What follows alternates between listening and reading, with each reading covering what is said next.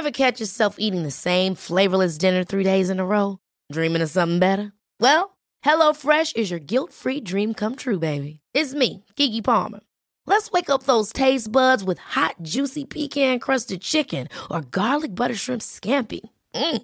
Hello Fresh. Stop dreaming of all the delicious possibilities and dig in at HelloFresh.com. Let's get this dinner party started. One size fits all seems like a good idea for clothes until you try them on. Same goes for healthcare. That's why United Healthcare offers flexible, budget friendly coverage for medical, vision, dental, and more. Learn more at uhone.com. This episode of Canada Land is brought to you by Douglas, a mattress that is trusted by more than 200,000 Canadians from coast to coast to coast. It's a great mattress at a very reasonable price point. Comes with a 20 year warranty and a great deal for our listeners. Douglas is giving you a free sleep bundle with each mattress purchase. Get the sheets, pillows, mattress, and pillow protectors free with your Douglas purchase today. Visit douglas.ca slash Canadaland to claim this offer. That is douglas.ca slash Canadaland. This episode is brought to you by the Center for Addiction and Mental Health, CAMH. It's never an easy call with so many problems in the world to know where to direct the money that you donate when you want to help out in this world. But what I can tell you is that when you donate to CAMH, you're saving lives. We know about the opioid crisis, we know about the mental health crisis. They are doing the work. Help change mental health care forever. Your support will help CAMH build a future where no one is left behind. Donate at camh.ca slash Canadaland to help us treat addiction and build hope. This episode of Canadaland is brought to you by HelloFresh, the meal kit service dedicated to making cooking fun, easy, and convenient. Each week, HelloFresh creates new and delicious recipes with step by step instructions designed to take 30 minutes or less for everyone from novices to seasoned home cooks who are short on time. Get 50% off of your first box by visiting hellofresh.ca slash Canadaland and using the promo code Canadaland when you subscribe. This episode is also brought to you by Entripy, not entropy with an O, the thermodynamic quality representing the unavailability of a system's thermal energy for conversion into mechanical work, but Entripy with an I, Canada's leader for custom printed t shirts. I just got my Canada Land t shirt printed up from them. They look fantastic. They are vibrant. Their website is very easy to use and navigate. They are quick. They'll get you any t shirt in five days. That's standard. But if you need it sooner, they have a 24 hour hot rush service. And they will give you 10% off of anything t shirts, yes, but also custom hoodies, hats, bags, water bottles, whatever. Visit Entripy and trippy, T R I P Y, dot com slash Canadaland for that 10% off. Check it out.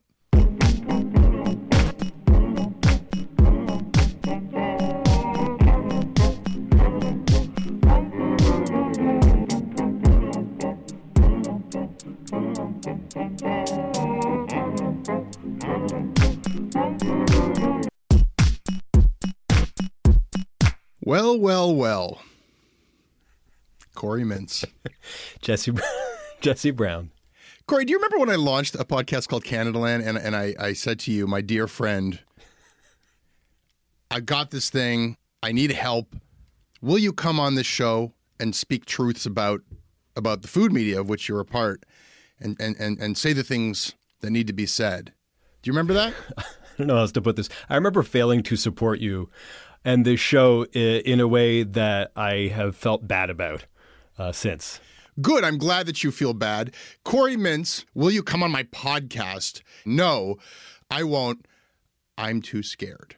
To clarify, you had asked me like, you want to come on and talk about like what's wrong with food media? You had someone else on around that time, and you were essentially tearing apart headlines from uh, the Globe and Mail and saying, What's wrong with this? What's wrong with that? And I bumped into her shortly afterwards and I said, Hey, I thought that thing was great. You were funny. She's like, Yeah, that employer is not going to employ me anymore.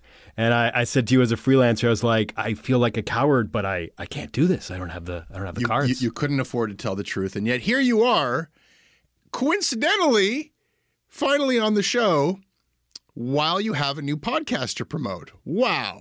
What a surprise. That doesn't seem coincidental. Oh, you being sarcastic? Sometimes that doesn't read on radio. Forget you. Look at me. Here I am, the guy who purportedly has got the podcast that's going to blow the lid on all the incestuous, you scratch my back, I scratch yours, everybody in the media helps each other. And here you are, my buddy, on my podcast, promoting his podcast, which happens to be on the Canada Land Network. What could be a better or worse example of cronyism? Frankly, I'm disgusted with both of us. We're going to have to do a lot of hard work to reclaim any credibility. And I would like to offload that labor onto you this morning. What is your plan to do that? We're going to talk about what's wrong with food culture writ large. Sure, let's tear it up. Wait for it.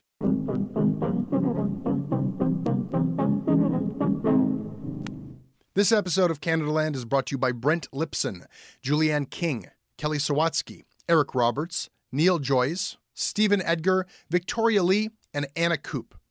I'm Anna Koop, the Director of Applied Machine Learning at the Alberta Machine Intelligence Institute. I support Canada Land because you're covering things that need to be covered and exploring new models for media delivery. This episode is also brought to you by our founding sponsor, FreshBooks. FreshBooks makes cloud accounting software. It is so straightforward to use, you will save hours every week and have more time to doing the creative professional stuff that creative professionals do. They have rebuilt their platform from the ground up. They've taken the simplicity and speed of FreshBooks to an entirely new level.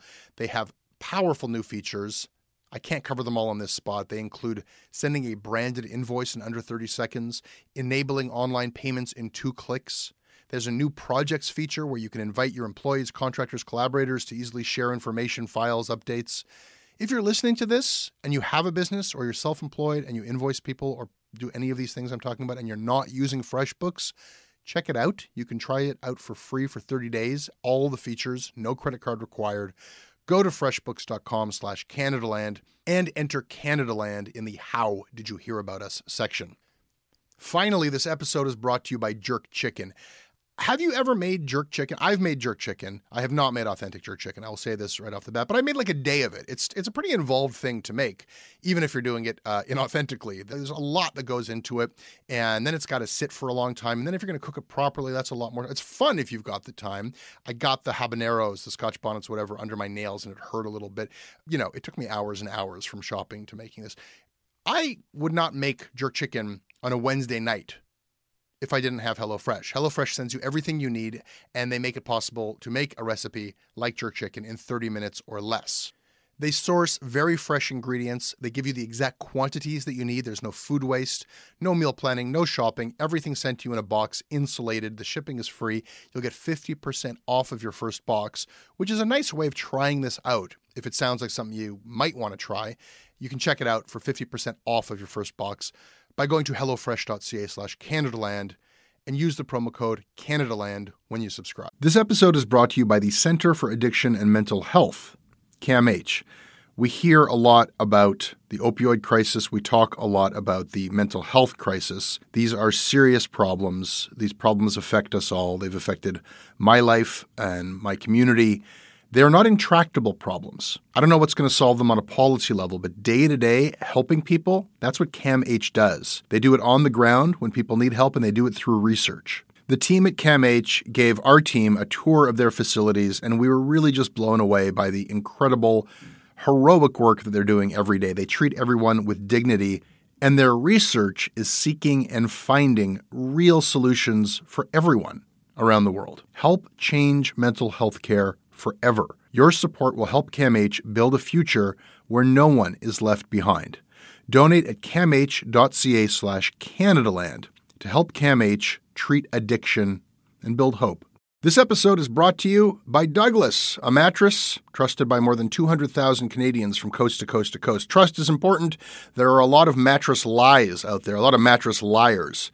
And I, I, I, didn't intend the pun, but it occurred to me that there is one as I was saying those words. Listen, I am not lying to you. Uh, I have uh, experienced the Douglas mattress. It is an exceptional mattress at a surprisingly affordable price point. It is a mattress that sleeps cool, doesn't have that weird thing in the summer where the mattress gets like an oven. It's a very good product. It's delivered to your house in a box. You don't have to go to a big mattress store. It is a medium firm mattress, which is what Canadians prefer, and it comes with a 365 night trial and a 20 year warranty. What more can I tell you? Douglas is giving our listeners a free sleep bundle with each mattress purchase. Get the sheets, pillows, mattress, and pillow protectors free with your Douglas purchase today. Visit douglas.ca slash Canadaland to claim this offer. Corey, what is a media dinner at a restaurant? Media dinner in a restaurant has changed a lot in the last 10 years of my food writing. But uh, these days is essentially a promotional event put on by a restaurant. You got to have deep pockets to be able to do that. And basically, serve all the food on their menu, all the wine, all the cocktails to a group of people and say, thank you so much. Uh, here's the hashtag for the event. Uh, here's some photos we've supplied. And from that will, you know, come uh, a bunch of free promotion. So this has been going on for some time. Uh, since before my time, certainly. So I guess the problem with this, I mean, lots of places when they open up have like a you know uh, pre-release press. Press can come watch a movie. They usually don't pay when they watch a movie. Um, you're still kind of like thinking, well, like the fact that you save that 15 bucks, that's not going to affect the way that you review a movie. But when you go to a media dinner at, at an opening restaurant, it's a very different experience than going to that restaurant as a customer you're eating in a way that you would never eat outside of that experience because you're not ordering, you're not saying what on the menu should we get and how much food should we. You're having a mountain of food. You're having a gluttonous pile of things that you're eating like Friar Tuck and taking one bite and tossing the other piece aside in the end. Of course, you love everything. So you come in and they offer you a free glass of cava. Would have cost you fourteen dollars otherwise. Sure, I'll have Who two. Who even knows? Who sees a price? Right. You're probably getting like the best possible version of each dish. It's not just the best possible version. It's it's a different version than you would eat uh, in the restaurant. It's all served platter size. I mean, let me let me take a step back because my first experience with this, you were actually there. I don't know if you remember this, but when I first started as a writer, I was in the same position as a lot of young people starting out. I had no experience and no education in it, and I started writing for a local publication for free but occasionally they asked me to do something and they asked me, they said, Will you go and cover the opening of this butcher shop?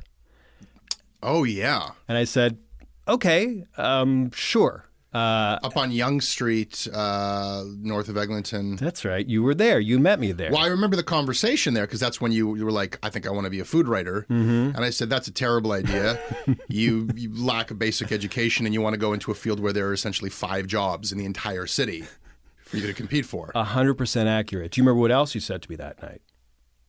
I don't. It was it was wise and helpful. What did I say? Well, what happened was we went up to this place and uh, who goes to the opening of a butcher shop. Back then, it was maybe 15 or 20 people, all established food media people. Shop actually wasn't open yet, and there were platters of sausage, and there was wine, and there was a whole roasted suckling pig, and somebody making sure we had enough to eat. At the end of the night, someone handed us gift bags with, I think, a steak in it, and I remember some maybe chopped chicken, marinated or something. And I asked you, I said, so I'm kind of starting out and I know how to write a restaurant review and there's a natural conflict to the story, but like, I don't know what to write about this. I haven't even been to the store. I don't know what to do or say. And, and you said, well, what story do you think? We kind of went back and forth. And I said, honestly, like, I don't even know that I would tell people go shop here. I don't know what it's like. And why am I vouching for these people? And, and you broke it down to me like this. You said, what are you getting paid? And I said, nothing. And he said, So, you know, if you're getting paid, that'd be some kind of incentive. But the reality is, everyone has a price, no matter how untouchable you think you are, incorruptible. Everyone has a price. And as sooner or later someone offers you something to do something you don't want to do, in this case, if you're going to write something nice about these people because they bought you a free meal, well, then you know what your price is. It's a free meal. You know, some classic Jesse sort of poking you in the eye while, while you know, putting your arm around the shoulder and, and telling you something helpful. But hey, that stuck with me, and I decided not to become someone who uh, wanted to exchange my credibility for a free meal. Yeah. You were working for free because you were working for an online, like a blog, mm-hmm. right? So they're like, yeah, we'll publish you. We're not going to pay you. And then somebody else has got to pay you to make it worth your while. You're either getting paid in influence or attention or experience sure. or in bags of meat.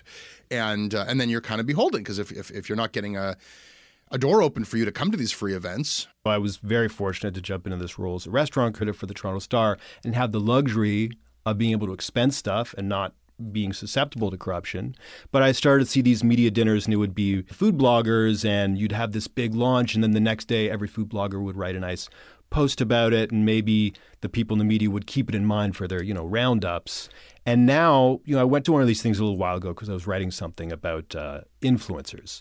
You know, we've done away with blogs. It's just Instagram, just people going and saying, I'm going to eat a free meal and I'm going to take a picture and I'm going to show it on my blog. And that's what they get for it. They get that buzz.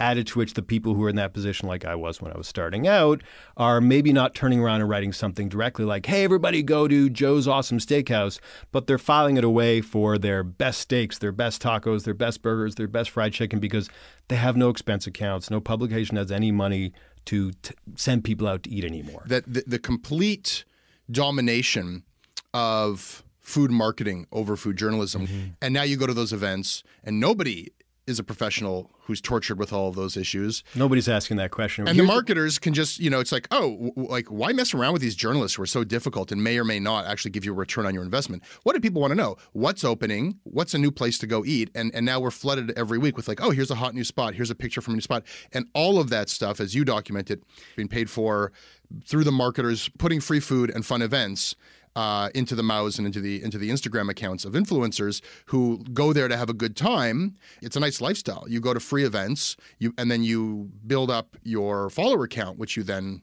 you know yeah, you building up that audience by showing them look at this awesome life i'm living yeah which maybe you're getting paid by somebody else uh, at some point you may also have influencer money coming in sponsored stuff i mean the new question i had somebody ask me i went to this thing last year and someone who uh, works as a professional food writer actually approached me with this question and asked, "So, do you think it's a problem if um, I'm I take like a free plane ride and a hotel and a meal from from someone, a publicist, a company, or something, and uh, pitch my editor story based on the trip, and don't tell them that the whole thing was funded?"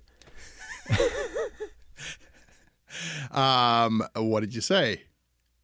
I just did a double take and said, "How can I get out of this conversation without sounding like a condescending, you know, uh, middle-aged white guy?" Uh, but then I thought, "You you asked me this question." I said, you know, if you had to ask the question out loud, I think you probably know the answer. You know, maybe that free trip is what gets you entrance to the newspaper. What you don't realize is that, like, in one of your first articles, you've put a stain on your reputation that's going to, like, you know, that should invalidate you from being taken seriously as a journalist for, should, the, for the, rest the, of your but career. But the world and the, the world of publication and journalistic standards has changed under our feet.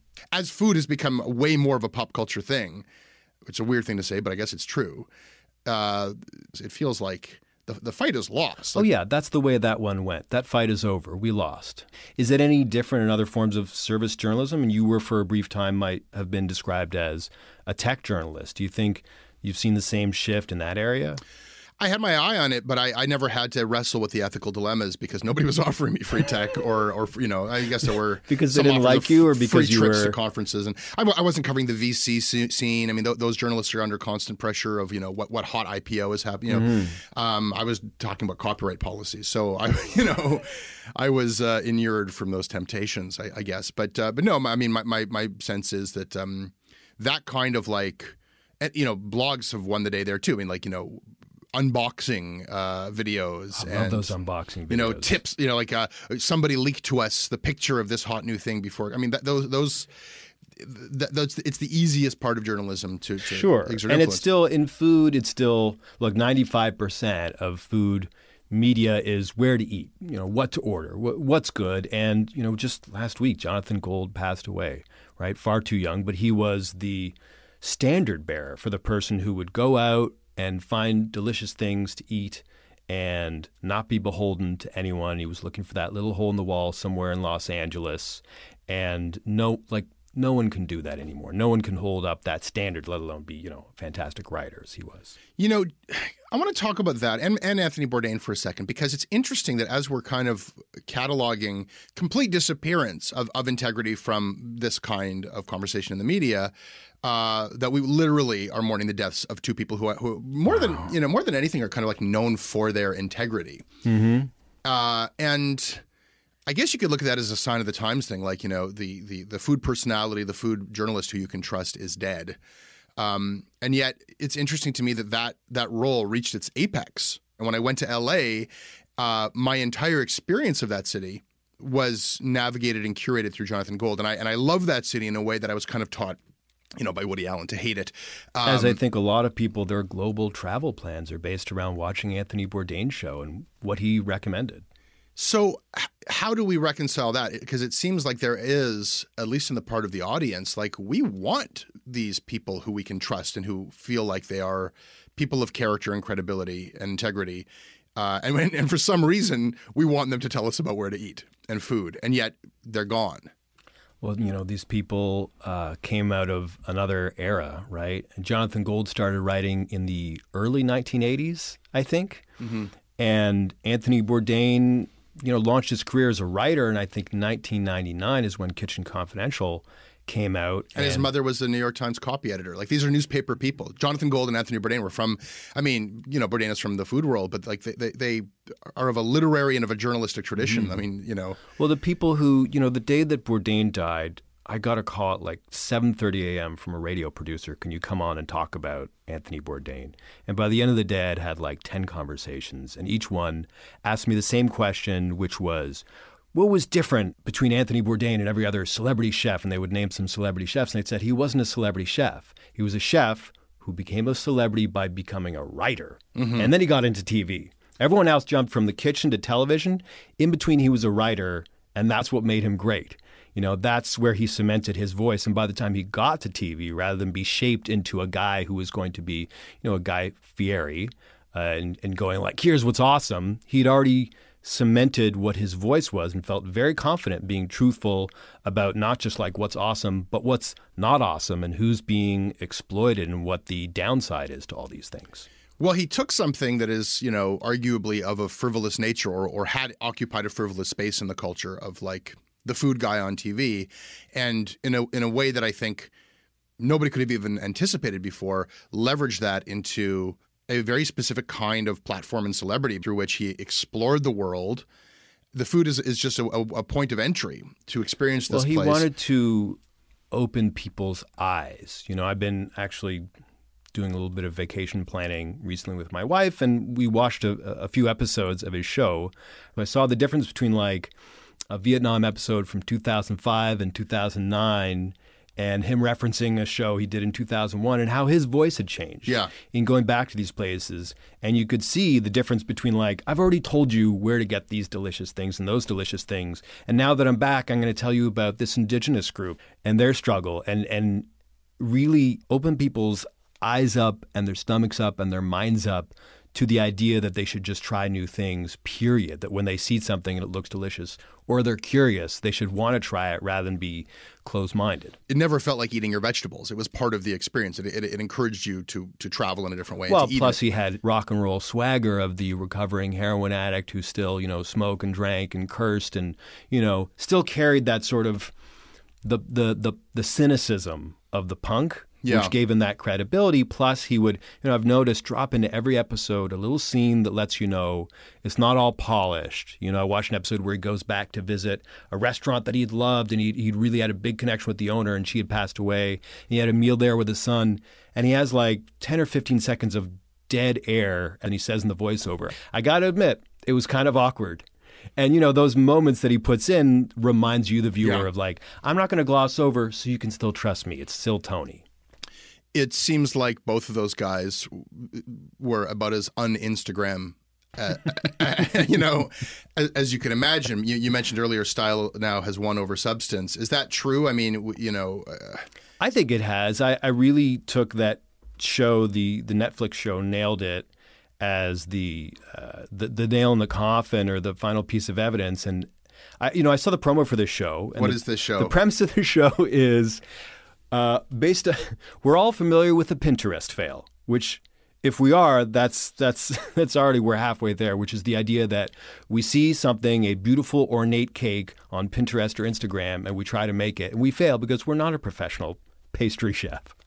Uh, and then we take a photo of it, and someone goes, "Nailed it!" And so they've made a show about that, in which they would have amateur bakers try to make these very complicated cakes, but not so they could succeed, but with the intention we know they're going to fail and it's going to be entertaining. But the idea that we're all aware that we know the, the, the version we're being sold is artifice.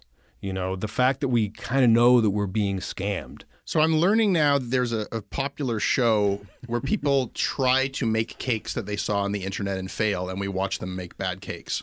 We watch them fail. But they, if I if I can follow through your your analysis here, we know they're going to fail, and we know that the thing that's advertised to us on Instagram and, and Pinterest and the perfect looking food item is not the reality, and we don't care. Well, the Pinterest side is the home cooking side. You know, the other side is the Instagram side of the restaurant dish Right. that is hokum, is is hucksterism. The sandwich that's stacked so high, the the churro that's turned into an ice cream cone that we in our brain we go, how could a churro hold up an ice cream scoop? And then we get it and it falls over or it's not good and we go, well, of course it wasn't going to work. The charcoal ice cream that we, you know, we go, it looks so cool. It's black ice cream. And then we go to taste it and like, this is basic ice cream. And we take a, you know, a, a lick and we throw it in the trash. Like we've gotten to the point where we know we're being hustled. You know, as Seinfeld put it, it's that moment in between buying the thing, which we know is crap, and getting it and being disappointed. And that, that little wedge in between, we're happy. You're making a very amusing face here, which says, like, Corey, you're just spouting a word salad and none of it made sense. No, I understand totally. I just find it so facile. Dude, commercial culture. The Big Mac that I got didn't look like the one on the on the, on the ad. The But it- difference is that Instagram has turned us all into promoters of the restaurants. well, that's interesting in a different way. But first, let's just back up because, like you know, All right, I'll go home. eating is something that people do probably at least once a week. I'm pretty sure. At least. And uh, the number of people who are eating so they can take a picture of their unicorn frappuccino or their churro ice cream cone or charcoal ice cream or their floating noodles is probably less than you know uh, like one in you know ten thousand. And now you're engaging these sort of like, well, not all eaters. And, you know, I've been hearing this for the last 10 years. But even if you do line up because you're having fun in a way that Corey Mintz doesn't approve of, and you want to like take a picture of your floating noodles and they don't taste very good and they're just a novelty, you're not going to buy them again. This isn't like how we eat now. Like everyone's not out there like, oh, time to eat lunch. Let's go get some crazy novelty dish that tastes like crap.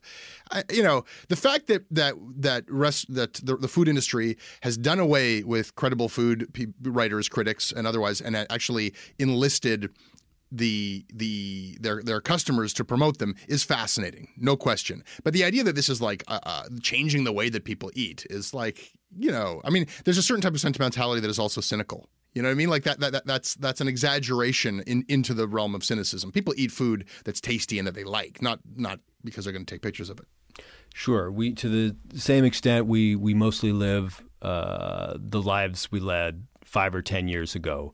Uh, but but I write about food and I write about what's happening and what's changing within the food universe. And you know, for the guy who wrote me an email when I was a restaurant critic who said, "Look, on Sunday my wife makes a soup." And every night from Monday to Friday, we eat another bowl of that soup, and it costs us about ten dollars, and that's good. And I don't know what this restaurant is doing that could possibly be better. You know, life for people with that perspective. that's exactly what I'm saying. has not changed. And if you want to take that guy's side, then join him. I love making that straw man argument, but like, Lots of things can be true at once, and I find it really interesting that you know you talk about how like all of a sudden we're seeing like the reemergence of like food coloring because that's what's going to you know people are making food for Instagram and they're making food that's to, be, to be looked at. So so when now, I was a kid, food coloring was the devil. You read packages to Yeah. make sure it didn't contain it. But isn't it interesting that we're seeing this artificiality and this, you know, and you, you can make like a Devil Wears Prada type argument about these extreme um, Instagrammable food trends that maybe that's like, you know, sometimes food that you have on vacation. And I'm saying that doesn't really have much to do with the three meals you eat a day.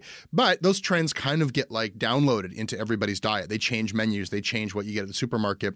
And, you know, you've written about how like millennials don't even cook anymore. So like if you're going to sell them a piece of raw chicken, it's got to be like, like you're in Japan and it's perfectly cut and there's no fat or sinew on it. So that because nobody wants to, to a- handle raw chicken. There's a chain in, in England that has started introducing packaging for raw meat so that you can uh, extrude the meat into the pan without touching it, based on some sort of market research they have that millennials don't want don't want to touch raw meat. So we're back to like you know almost super atomic age, super processed, you know, uh, visually uh, p- palatable food for people like who want everything sanitized, and we're getting away from the basic life lessons I of think that's an cooking. interesting comparison. At the same time, that there's this entire industry around organic and authenticity and wellness and non-additives and and getting back to basics to the point where we're like you know tricking ourselves that we're eating like cavemen eat and that's like a huge business.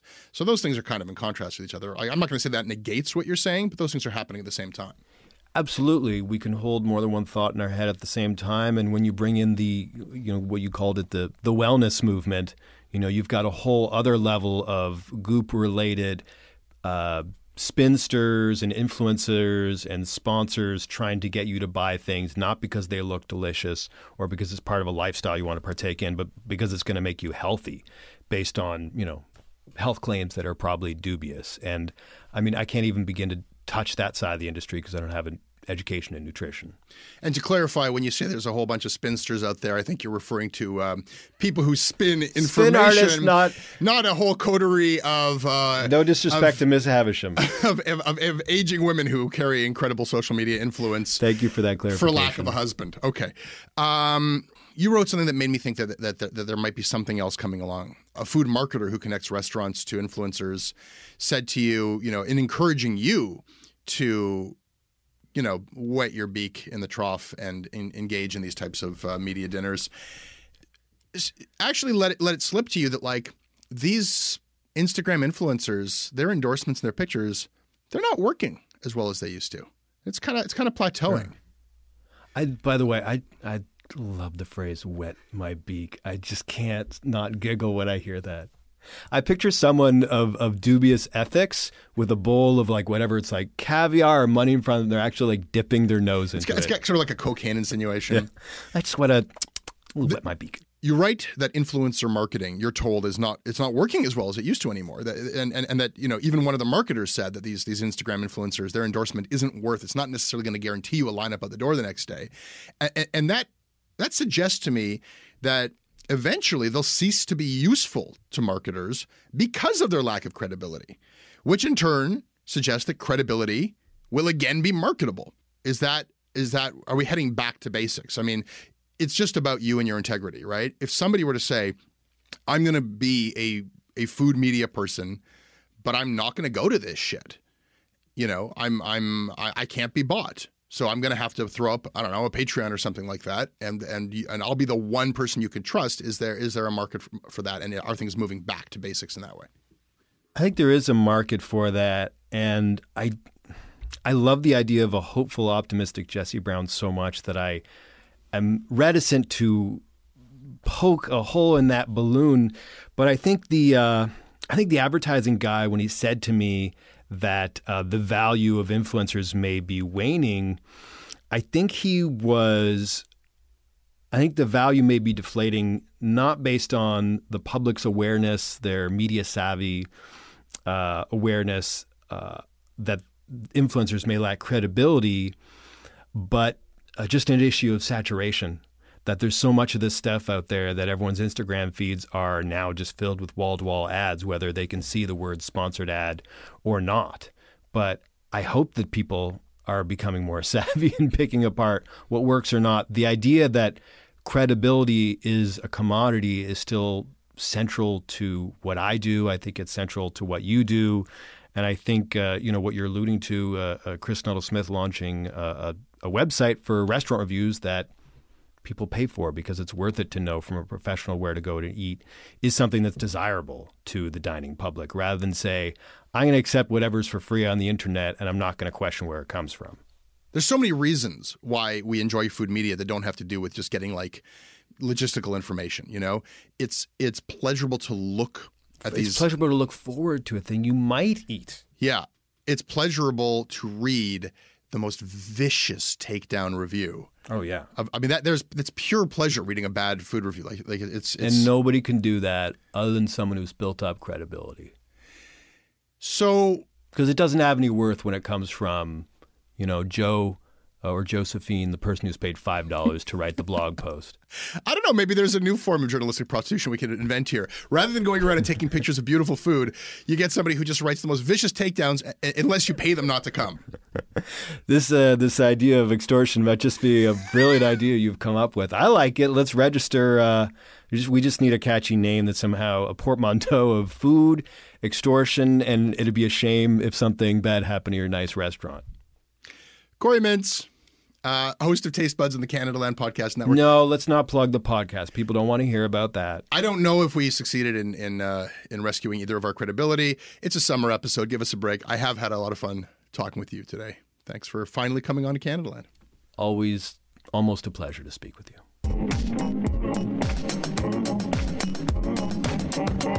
That's your Canada Land show. You can email me about it at jesse at canadalandshow.com. I read them all. Now that Corey's gone, I can say nice things about him. The Onions AV Club wrote up his new podcast, Taste Buds. They said it is groundbreaking and wonderfully candid, and they are right. It's a wonderful show. Check it out. There's two episodes out already. Subscribe to Taste Buds. It's sponsored by Foodora. It is a free podcast that I will tell you now comes with a free meal. Check out Taste Buds to find out how. We are on Twitter at CanadaLand. Our website is CanadaLandShow.com. This episode is produced by Ellen Payne Smith. Our managing editor is Kevin Sexton. Syndication of this show is handled by CFUV 101.9 FM in Victoria. Visit them online at cfuv.ca. If you like what we do, please support us at patreon.com slash CanadaLand. Hold on a second. It's always a pleasure to speak with you. Why did I leave in that thing that was mean spirited? like you, friend for 25 years. Because you were reflecting your true nature. Um, I don't want you to win socially. And be like, I was nice to him. let's just uh, wrap it. It's a wrap. Hey, I need you to pay close attention to this message. It is not an ad. This is about Canada Land and this is about you. You need to know that the news crisis is about to get a lot worse. You've heard about the layoffs. We're about to have news closures, and it's very likely that we're going to be seeing the defunding of the CBC. Where are you going to get your information from? What can you do about this? You can support Canada Land. We need you to.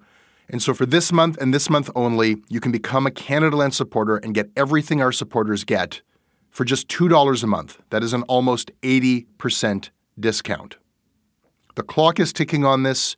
It disappears at the end of the month, and then we will not offer it. We need your support. We need to keep news coverage alive in Canada.